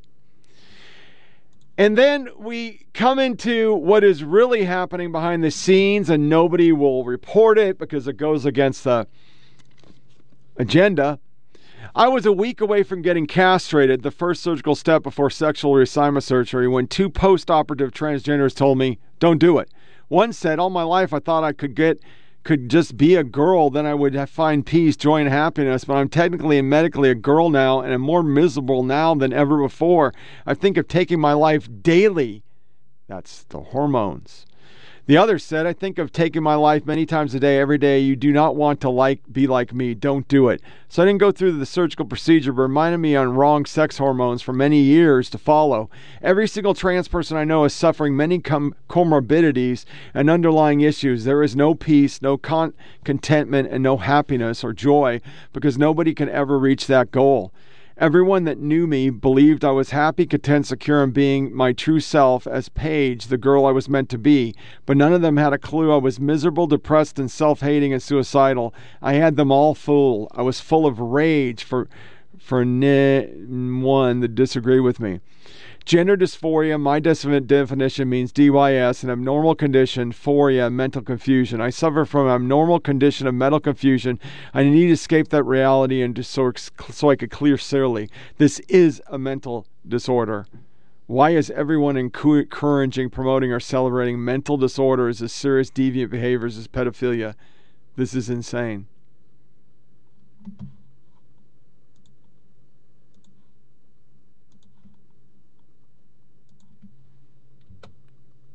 Trans teen died from vaginoplasty complication during landmark Dutch study used to justify child sex. A 2016 medical article documenting the tragic death of one of the participants in the linchpin Dutch study upon which the entire child sex change experiment is based indicates that puberty suppression was to blame for the young person's death. The case is that an 18 year old trans identified male whose puberty was blocked by a Dutch researcher at a very early stage, meaning there wasn't enough penile tissue for surgeons to use to create a neopen vagina. Therefore, a more risky procedure using a section of the patient's bowel was necessary, which would result in fatal necrotizing fasciitis.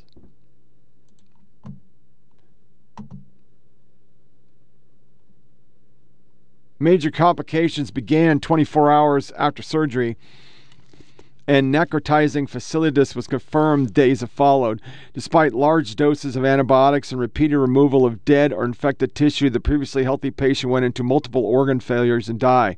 Once again, after this harrowing account of a young person's needless death, the researchers assured the reader that vaginal reconstruction was a positive influence on a good quality of life.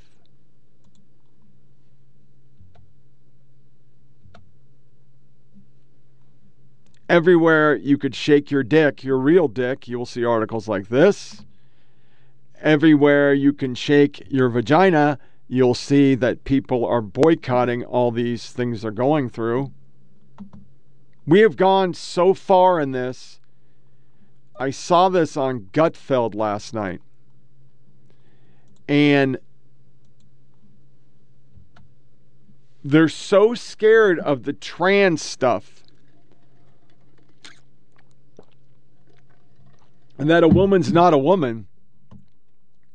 They don't want to stigmatize people by having Mother's Day cards.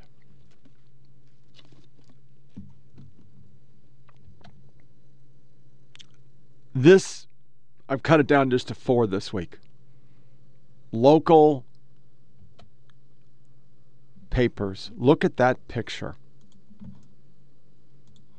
The Transgender Children Crusade, with its vision of autonomous young people in touch with their innermost desires, gender identity negates all we know about growing up. And it covers the jazz kid. I'm going to save it for the next episode because I want to read it. And when I did, it's sad. The faith aspect. This article is heartbreaking. The religious, they just don't know what to, they just don't know what to do. And sadly, here we are with the statistics. They just keep piling up. 20% of Gen Z being preyed on by the left to facilitate winning abortions or elections. It's just tough. So, gonna do our uh, first. This is America live since I'm getting this now to work without problems.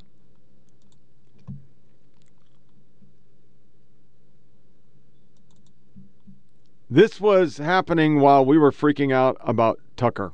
I want to take the opportunity to respond to a former White House stenographer who this month outed you as a anonymous senior administration official who briefed reporters on Air Force Two en route to Ukraine in 2014. Um, he says that you spoke about giving aid to the Ukrainian national gas industry just days after the first or the second son had uh, secretly joined the board of a uh, Ukrainian gas company.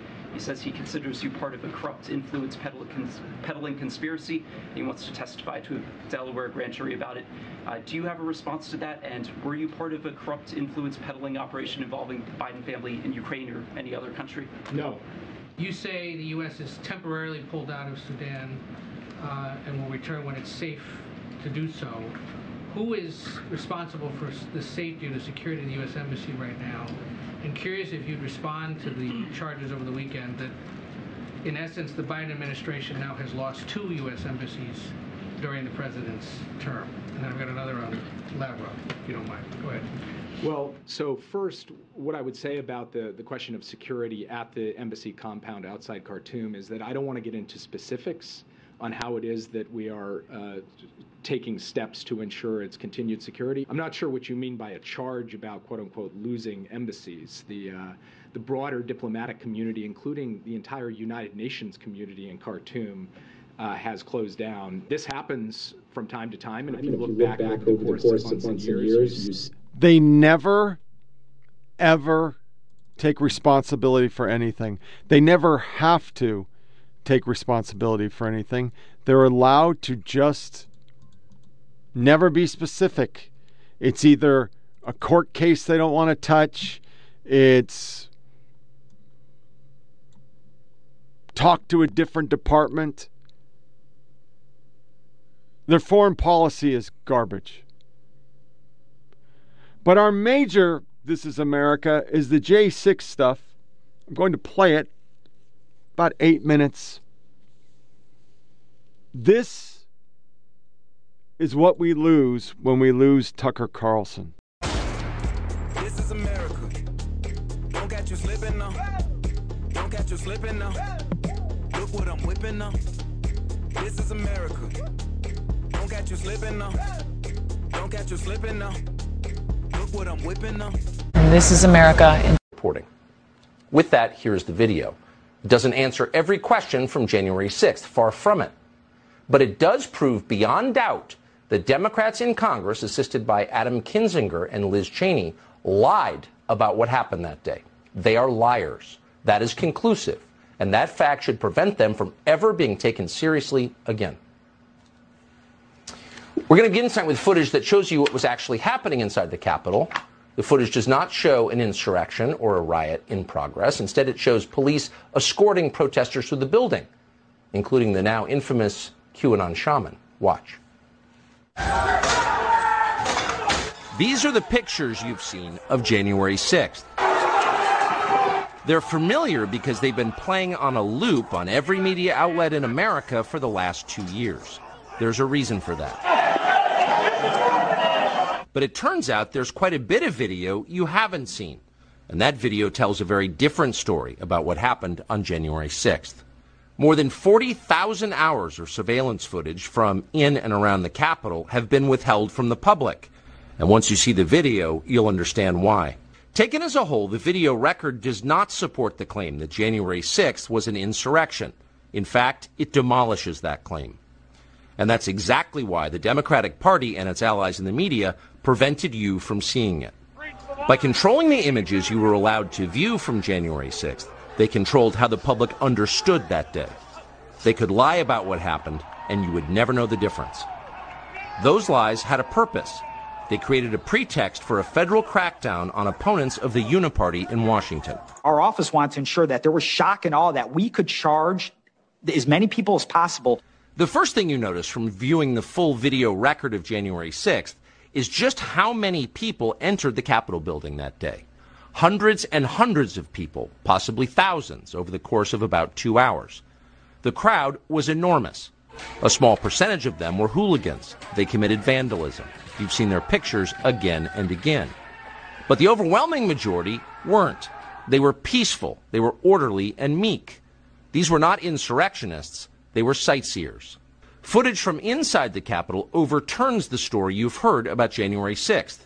Protesters queue up in neat little lines. They give each other tours outside the Speaker's office. They take cheerful selfies and they smile. They're not destroying the Capitol, they obviously revere the Capitol. They're there because they believe the election was stolen from them. They believe in the system. Here's the man you've heard referred to as the QAnon shaman outside the Senate chamber. These are not rioters, these are people who wandered over from a political rally. We will not let them silence your voices. After the rally, they walked down Pennsylvania Avenue, where organizers had secured a federal permit to hold a legal rally on the grounds of the Capitol. I know that everyone here will soon be marching over to the Capitol building to peacefully and patriotically make your voices heard. Once at the Capitol building, things began to get chaotic. Capitol police officers fired tear gas into the crowd. A few at the front of the herd broke windows. Someone opened the doors, and many hundreds of others just walked in. They're going to make that the story. Of course, they did make it the story. And at the center of it, the single most famous person arrested that day was a Navy veteran from Arizona called Jacob Chansley, often referred to as the QAnon shaman. The so called QAnon shaman. QAnon shaman. Someone named Q Shaman. Jacob Chansley became the face of January 6th, a dangerous conspiracy theorist dressed in outlandish costume who led the violent insurrection to overthrow American democracy. For these crimes, Chansley was sentenced to nearly four years in prison, far more time than many violent criminals now receive. What did Jacob Chansley do to receive this punishment? To this day, there is dispute over how Chansley got into the Capitol building. But according to our review of the internal surveillance video, it is very clear what happened once he got inside. Virtually every moment of his time inside the Capitol was caught on tape. The tapes show that Capitol Police never stopped Jacob Chansley. They helped him. They acted as his tour guides. Here's video of Chansley in the Senate chamber. Capitol police officers take him to multiple entrances and even try to open locked doors for him. We counted at least nine officers who were within touching distance of unarmed Jacob Chansley. Not one of them even tried to slow him down. Chansley understood that Capitol Police were his allies. Video shows him giving thanks for them in a prayer on the floor of the Senate. Watch. Thank you, Heavenly Father, for giving the inspiration needed to these police officers to allow us in this building. Contrast the reality of what Jacob Chansley did in the Capitol building on January 6th, the indisputable facts recorded on video, some of which has never before been seen, with the depiction of Jacob Chansley that you've seen in the media for more than two years. He's a terrorist, they said. He should be killed. Shoot him. Shoot him. Like, if it, you burst into the United States, if he was dressed like bin Laden, would you have shot him? Shoot him. Shoot him. It makes you wonder who are the violent extremists here? Not Jacob Chansley. And the video proves that. But you would never have known from the media coverage. The people sitting in the chairs need to be sitting in a jail cell. Chansley is in a jail cell. I think the part that bothers me the most is this. We should, we also, should also, tell, tell you, you that, that Chuck Schumer, the Senate Majority Leader, was joined in this outrage by the Senate Minority Leader. And that would be a Republican, Mitch McConnell. And they were joined by a cascade of other Republicans Thom Tillis from North Carolina, Mitt Romney from Utah, all sharing the same outrage. And from this, we learn two things. One, you're getting, you're getting close, close, to what, they really, really care, about. about. And you have, and you to, have ask to ask yourself, yourself why. why. That's that's the part about this that bothers me. Once again, my life goes on without Tucker. I didn't watch him every night because it literally was too fucking depressing. It bothered me. It bothered my ability to sleep. But every time somebody starts putting out information that the establishment doesn't want, they go away. If you think there wasn't a quid pro quo on this with Tucker for Fox to stop being fucked with, come on. Come on. Who put Dominion up to do the suing? The left the same people who questioned vote tabulation machines in 2016 had hearings, said our system was broken, it could be hacked. Folks, freedom of speech is the number one building block of our country. But as we go into a, another election cycle, the same implementation of censorship manipulation of algorithms, and all the horseshit that we had post 2016 has never stopped. It's still happening. You can't Google and get anti democratic stuff, as in Democrats. Twitter is still censoring people.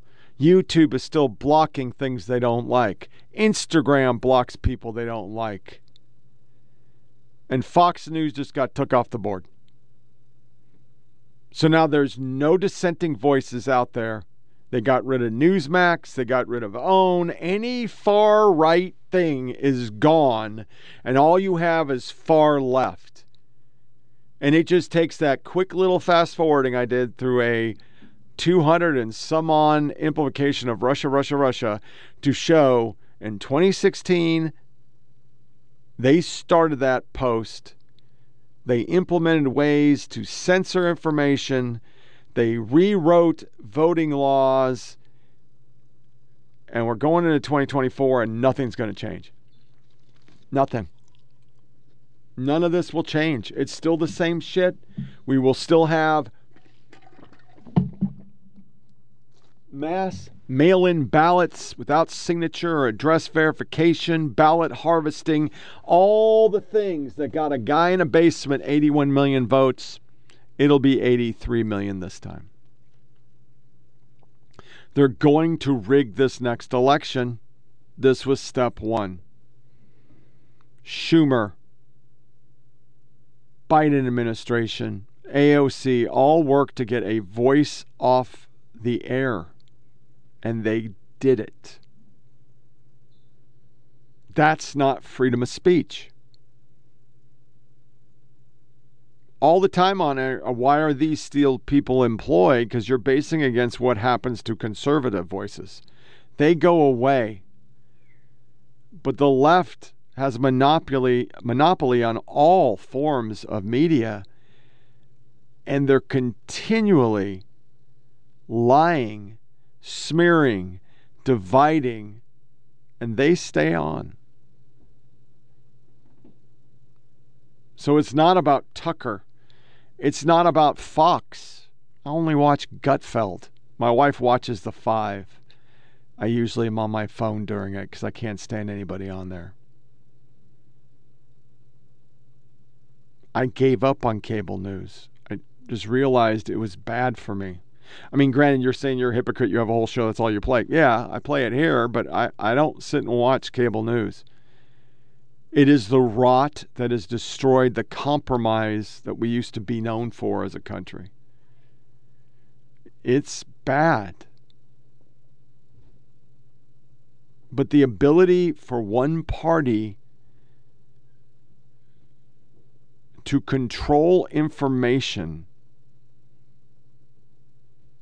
do campaigns to ruin people's lives, like those poor moms of liberty, go after the Supreme Court.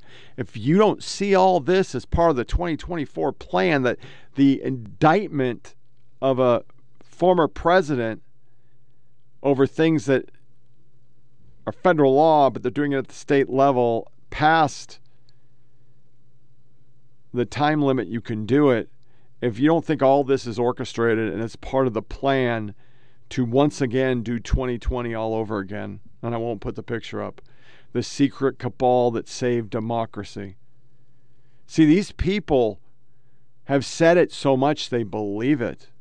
They believe they're saving democracy by ripping it to shreds.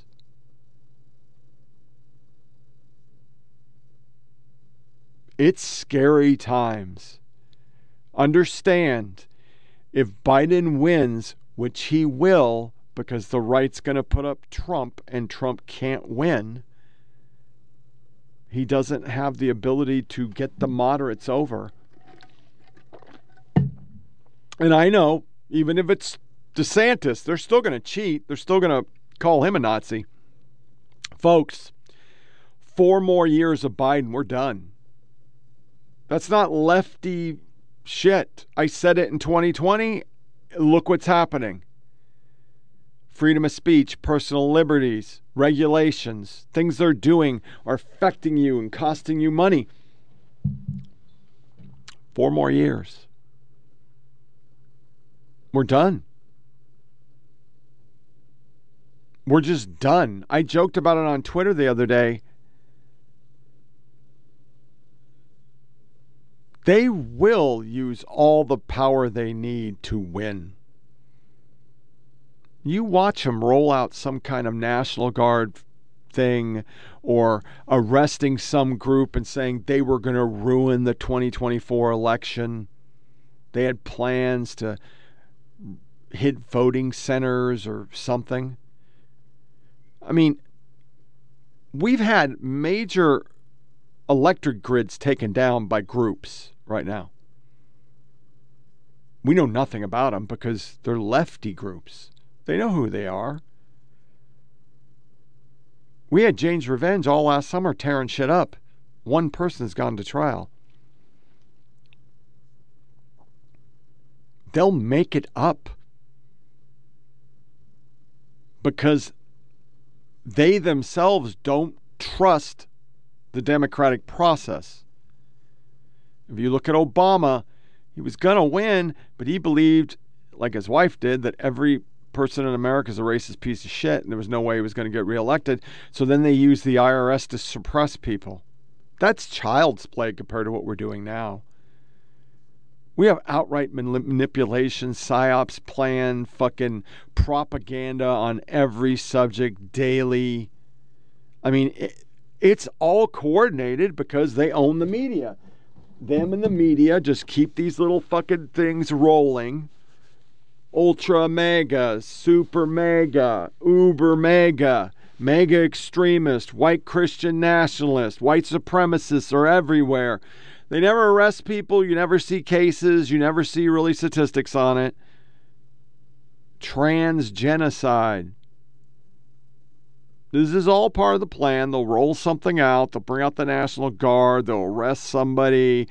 They'll call a state of emergency for the election.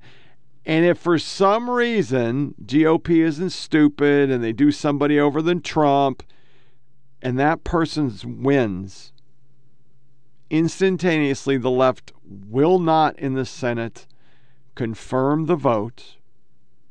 There will be riots. There will be carnage. There'll be recounts. The media will be hyper vigilant to try to find some way to prove that it was stolen by the Russians, QAnon, Boogaloo, something.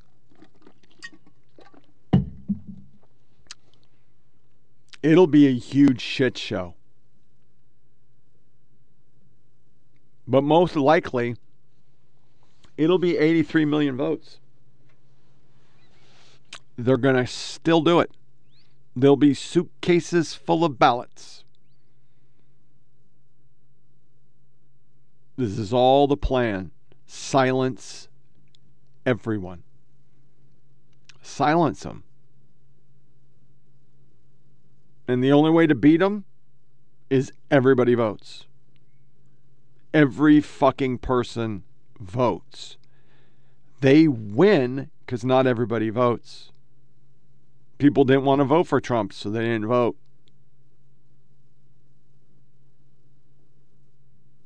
As I argued with somebody the other day,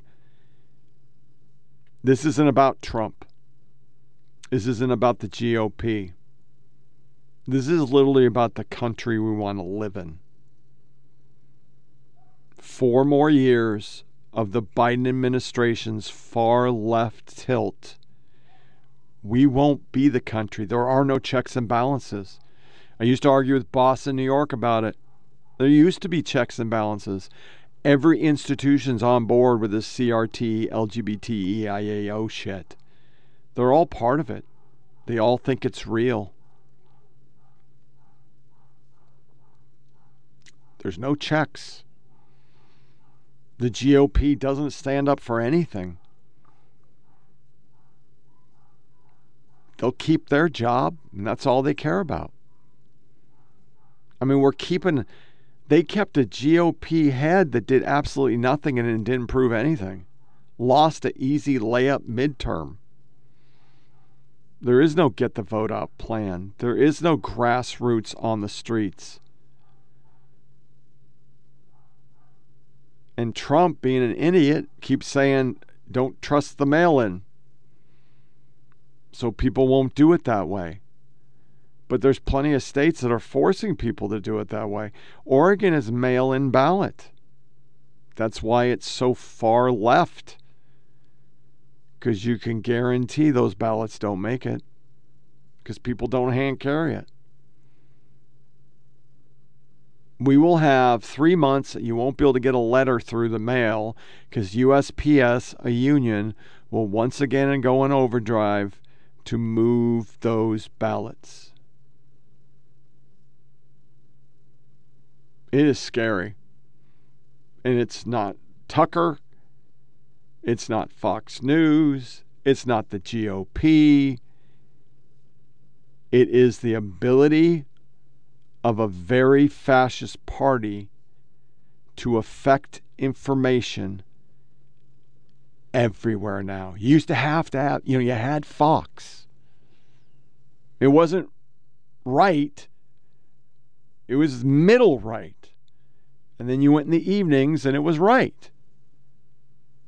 Some say far right. But even the New York Times said you just let the farthest left and farthest right show on TV. They said it about Tucker. He was anti war, he was anti neocon, and he covered subjects nobody will touch.